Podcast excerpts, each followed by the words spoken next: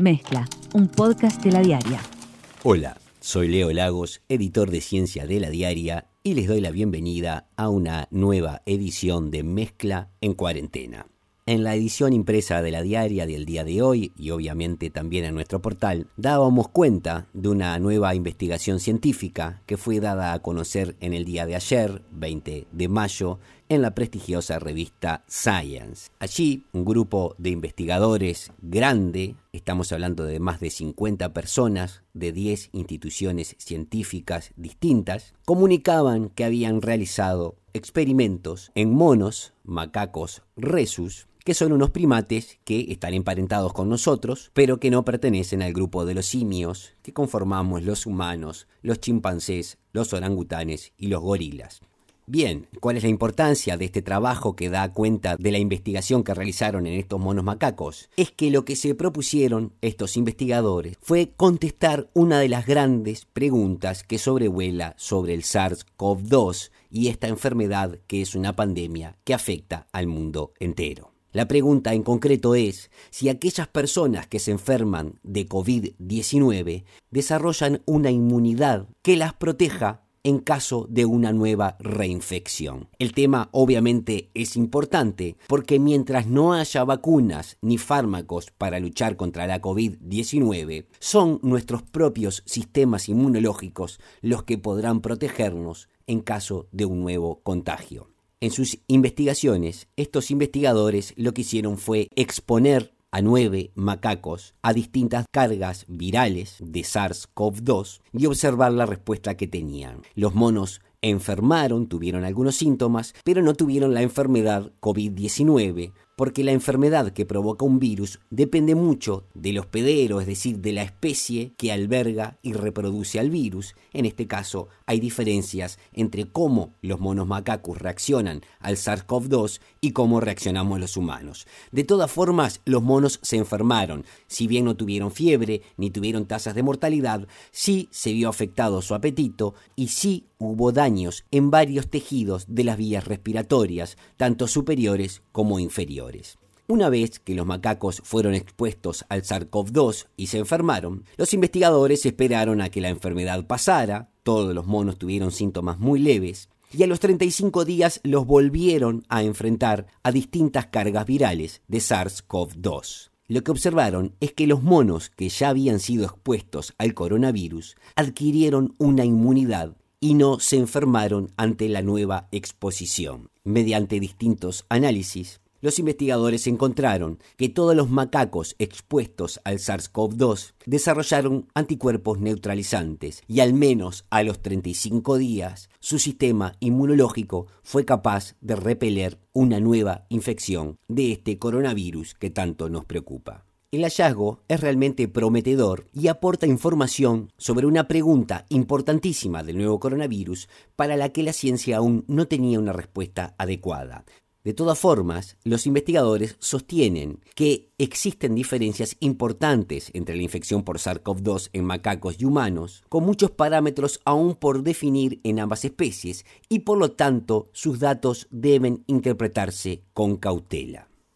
Al ver esta publicación, que permite albergar esperanza basada en evidencia de que una vez infectados con SARS-CoV-2 tendremos una mejor respuesta inmune ante una nueva exposición al coronavirus, buscamos la opinión de alguien de nuestra comunidad científica para ver los alcances de este trabajo. Es así que contactamos a Adriana Delfraro de la sección Virología del Instituto de Biología de la Facultad de Ciencias de la Universidad de la República, quien hizo la siguiente reflexión sobre este trabajo. Realmente el, trabajo es excelente, el hecho de, de, trabajar en primates es muy importante y es una cosa complicada en sí, no es un trabajo que lo pueda hacer cualquiera. Digamos, la gran mayoría de estos estudios muchas veces se hacen en ratas, ratones, cobayos, etcétera, que no, no son el mejor modelo por obvias razones. Después otra cosa interesante que veo de este trabajo es que para inocular a los bichos probaron varias concentraciones de virus. Muchas veces, por ejemplo, cuando usas un modelo muy alejado del hospedador real, hay que darle una tachada de virus para que el, el bicho se infecte. Acá utilizaron tres concentraciones, de las cuales una de ellas realmente es una concentración bien razonable o, lógica, digamos, en lo que podría ser una infección natural. Y después, bueno, estudiaron por dos técnicas de neutralización, una con pseudovirus y otra con virus entero, lo cual es importante también porque se ha visto que hay diferencias y bueno, y estudian todo el repertorio de la respuesta, ¿no? Tanto la respuesta humoral como la celular. Después, además, estudian desde el punto de vista de la patología, ¿no? O sea, qué tejidos y qué órganos afecta la, infección en otro grupo de bichos. Obviamente, por las razones que, que comentaba al principio, el número de bichos no puede ser demasiado grande por las dificultades del caso.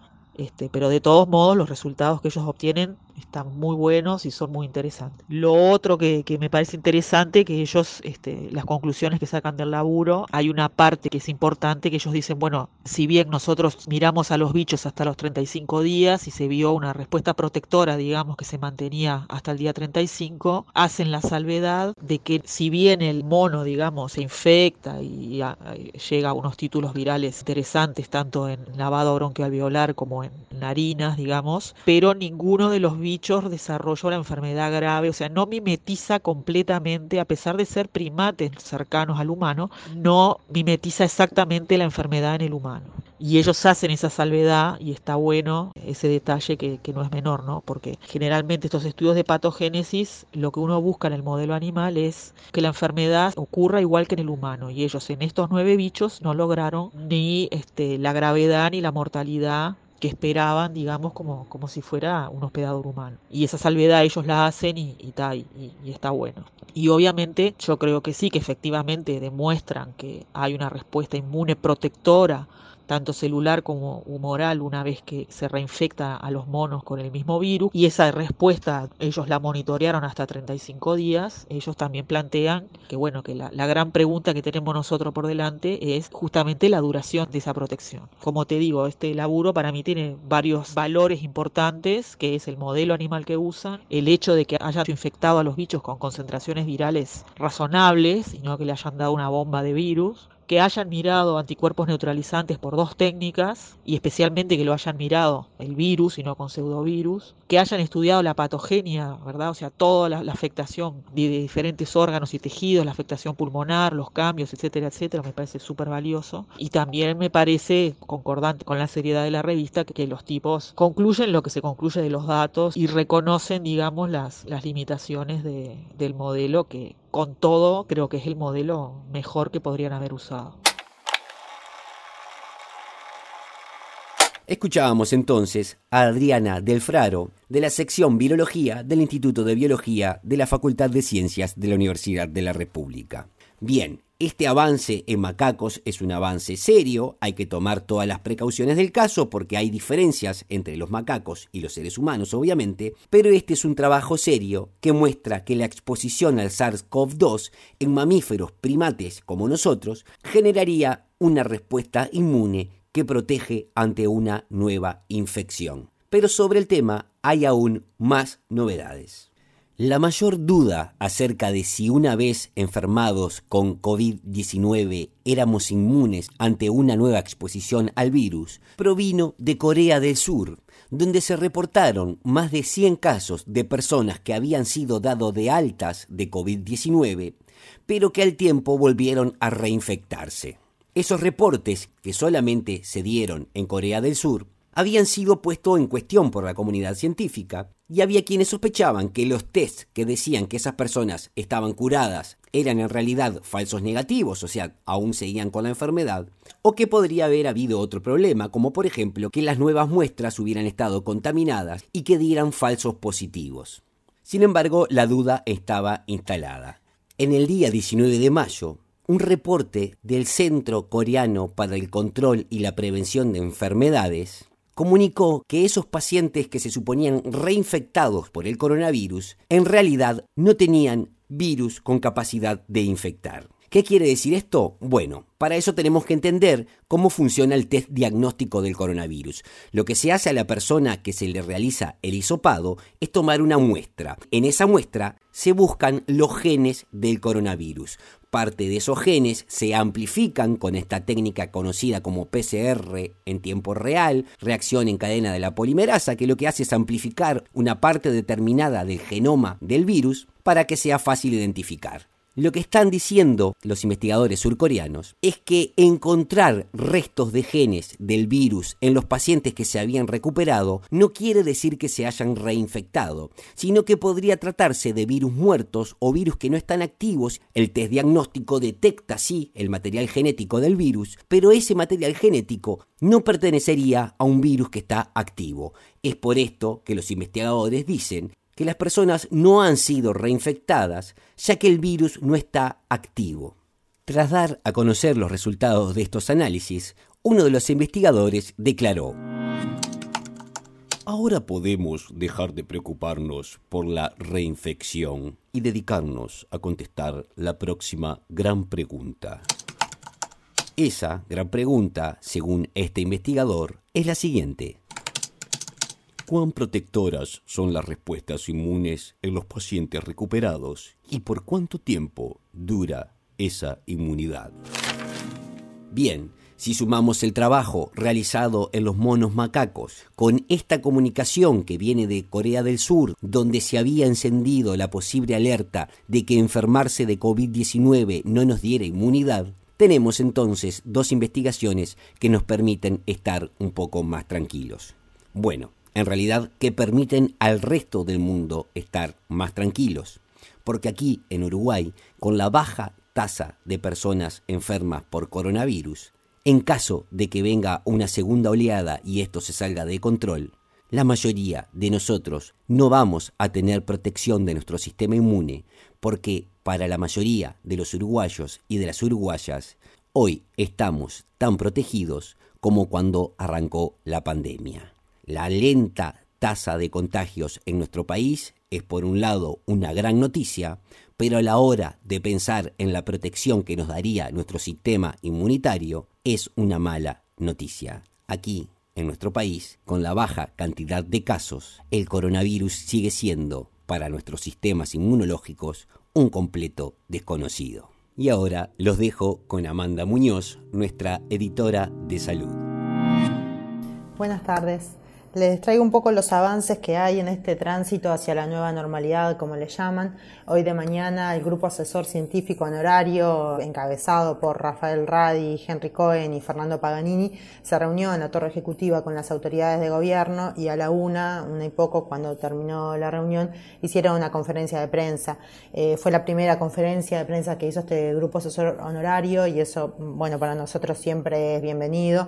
Hicieron como un pantallazo de cómo está en Uruguay la situación de, la expansión del SARS-CoV-2 y también, bueno, de cara a lo que va a ser el anuncio prometido desde hace más de una semana por el presidente de la República, Luis Lacalle Pou, de la reanudación de las clases en escuelas de del área urbana. Entre los tres en realidad hicieron como un raconto de lo que viene haciendo el grupo hasta ahora. Está bueno saber que son 55 eh, expertos lo que hay detrás en diferentes áreas. Eh, tiene como dos pilares grandes lo que es el, área de la salud y el área de la ciencia y tecnología, de datos, lo que es la creación de herramientas informáticas para y construir modelos matemáticos para saber en qué, cuál es la situación, para mejorar la vigilancia epidemiológica y hacer mejores proyecciones. Escuchamos ahora lo que decía Rafael Radi sobre cuál es la situación actual de la pandemia en Uruguay. La situación actual de la pandemia en Uruguay tiene un relativo control sobre el fenómeno biológico y epidemiológico al momento. Como ustedes saben, el valor de R, que es un valor que indica el nivel de contagiosidad que está teniendo la enfermedad en el Uruguay, está por debajo de 1 y eso es eh, un, elemento fundamental para el control de la infección. Por primera vez, desde el inicio de la pandemia, tenemos una serie de 12 días seguidos, desde el 9 de mayo al 20 de mayo, con menos de 10 casos activos reportados.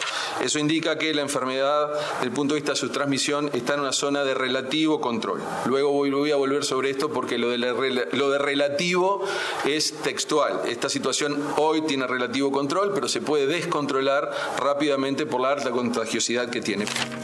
Bien, y es en esta, en esta situación de relativo control que se refuerza esta idea, que vamos a ver lo que va a anunciar más tarde el presidente de la República, pero eh, la idea de retomar la actividad en las escuelas. Radi contó que el sábado eh, le aportaron un informe al gobierno nacional y que el lunes tuvieron una larga videoconferencia, dijo, con autoridades nacionales, donde se habló el tema de la reapertura de escuelas, eh, contó que el informe que ellos hicieron está, tiene eh, el aporte de pediatras, infectólogos, epidemiólogos y que recoge también lo que es la experiencia internacional. Los científicos saben que esta es, esto es un paso más ¿no? Y lo que dicen es esto de ir de a poco y monitoreando todo el tiempo. Escuchamos a Ray lo que dice ahora, bueno, eh, vamos abriendo y cuáles son los riesgos. En esta situación de relativa estabilidad en cuanto al fenómeno biológico y epidemiológico que implica el virus SARS-CoV-2 y la enfermedad COVID-19, se ha iniciado una, apertura progresiva del funcionamiento de la sociedad y esto conlleva a un riesgo inherente de aumento de los contagios, lo cual ya ha sido observado en otros países. Cada apertura implica una posibilidad de riesgo, porque hay un virus circulando a nivel comunitario, si bien la circulación comunitaria hoy es baja, la salida de colectivos a la interacción social eventualmente genera escenarios de posible contagio. Entonces, una situación que hoy está controlada se puede descontrolar, como ya ha pasado en países cercanos y también en Europa, en cuestión de días o semanas. Por lo tanto, en las fases nuevas, en ausencia de vacunas o de tratamientos específicos, la única estrategia sustentable para el país es mantener y mantener el fenómeno bajo control es evitar los contagios. Y para esto, la herramienta más potente para evitar los contagios es el distanciamiento físico sostenido, que es un concepto que debemos instalar cada vez con mayor intensidad en, eh, digamos, en, nuestro, en nuestro accionar cotidiano. Y Radi insistió mucho en esto, en el distanciamiento físico, en mantenerlo. Eh, ¿no? Usaba más sobre el final, a raíz de una pregunta, usaba la metáfora de, de, recurrir al fútbol para decir, bueno, estamos ganando en La Paz, eh, en 4.000 metros de altura, un partido vamos 0 a 0 y creemos que vamos ganando, pero en dos minutos nos pueden hacer tres goles y, y quedamos liquidados. Y es esa la idea, no, no descansarse en que venimos bien. Yo creo que esa es una de, los principales, de las principales ideas que él quería transmitir. Junto con el distanciamiento físico, bueno, eh, decía acompañado de otras estrategias como el uso correcto del tapabocas, la higiene personal y ambiental, la buena eh, ventilación de los espacios y eh, tratar de de tener acotados tiempos de exposición. Decía, bueno, no es lo mismo si se está en un ambiente cerrado que en un ambiente abierto, y de hecho decía que la enorme mayoría de los casos de, los clústeres, de, los focos que han surgido a nivel mundial, según la experiencia internacional, ha sido en lugares cerrados. Por eso también, dice, eh, le parecía bien, o sea, esto de hacer un mejor aprovechamiento de los espacios abiertos y bien ventilados, dice que le parecía bien la medida de la intendencia, es decir, de, ir abriendo lugares eh, y poder usar esos espacios eh, como para mitigar lo que es el impacto de este aislamiento que venimos trayendo. En ese sentido, bueno, más de uno se preguntará, bueno, ¿no es contradictorio esta cuestión imperiosa de cumplir con el distanciamiento físico y por otro lado tener 30 niños, 20, 15 en un salón eh, cerrado, que se viene el invierno, es más difícil de mantener?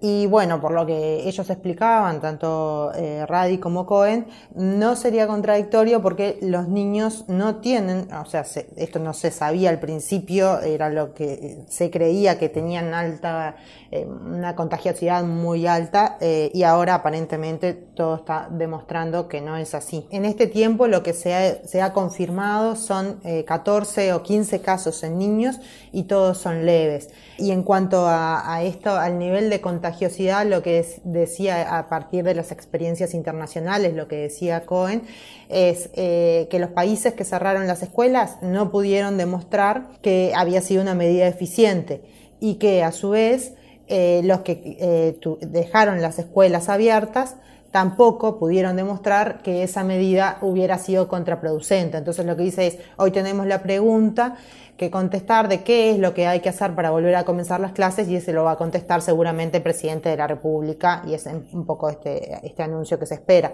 Y complementamos un poquito esa idea de, de, la baja contagiosidad eh, en palabras de Radi que la escuchamos ahora.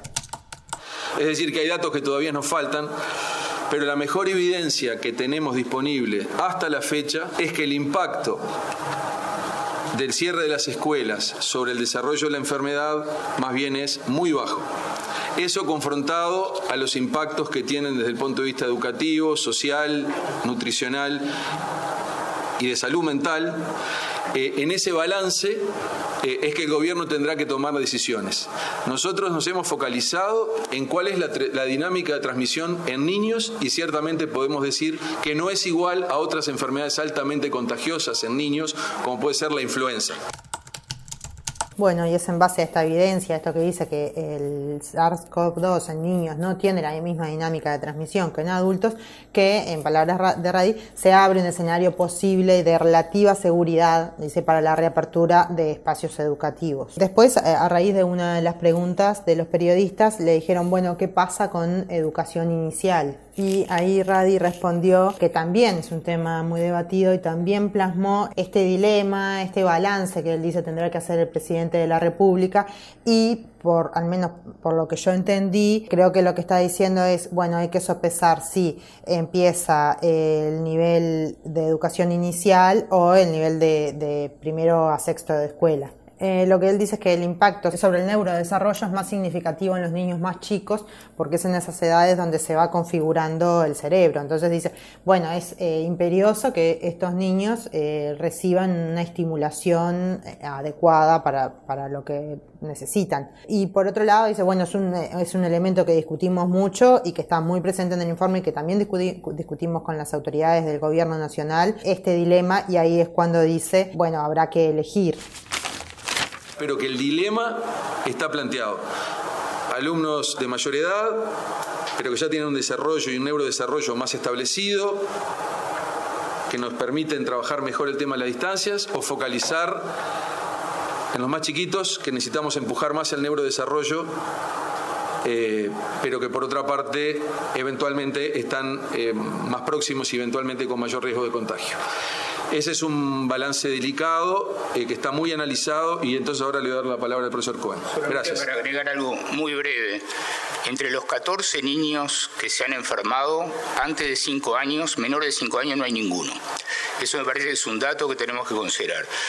Y si me permiten agregar algo más, yo diría que los efectos positivos del cierre escolar son por lo menos discutibles, pero los efectos negativos son indiscutibles. Bueno, y ahí en palabras de Cohen, ahora lo último podíamos ver, bueno, por dónde se inclina al menos Cohen en este dilema, ¿no? De, qué priorizar, es decir, en un nivel de educación inicial donde es más difícil mantener la distancia eh, y cumplir con los requisitos de higiene, pero por otro lado son quienes más necesitan de esa estimulación. Bueno, por último, ellos lo que decían es, hay que ir abriendo de a poco, no podemos decir qué abrir o qué no, nosotros solamente le damos los elementos a las autoridades de gobierno pero sí, bueno, hay que ir dando un, un proceso, hay que ir haciéndolo paulatinamente para poder ir abriendo, evaluando y avanzando, porque si se abre todo a la vez, bueno, primero que es un riesgo y no se sabe dónde es que está fallando más eh, o qué cerrar en esta teoría, en esta metáfora de abrir y cerrar el grifo. Así que veremos cuáles son los anuncios de hoy y bueno, también decir que ellos comentaron la preocupación de la situación en la frontera, más que nada en la frontera con Brasil. Hoy se conocieron eh, dos casos más en Rivera y otro caso más en Artigas. Bueno, está latente eso y después también eh, conocer, si bien los niños tienen, aparentemente tienen una baja transmisión de la enfermedad, bueno, va a haber un mayor movimiento y ese movimiento para la reapertura de escuelas se hace justamente en ómnibus, que son espacios, se hace mayoritariamente en ómnibus, que son espacios cerrados. Así que bueno, habrá que ir viendo eh, cómo transcurre todo y qué nuevas preguntas se formulan y cómo se responde.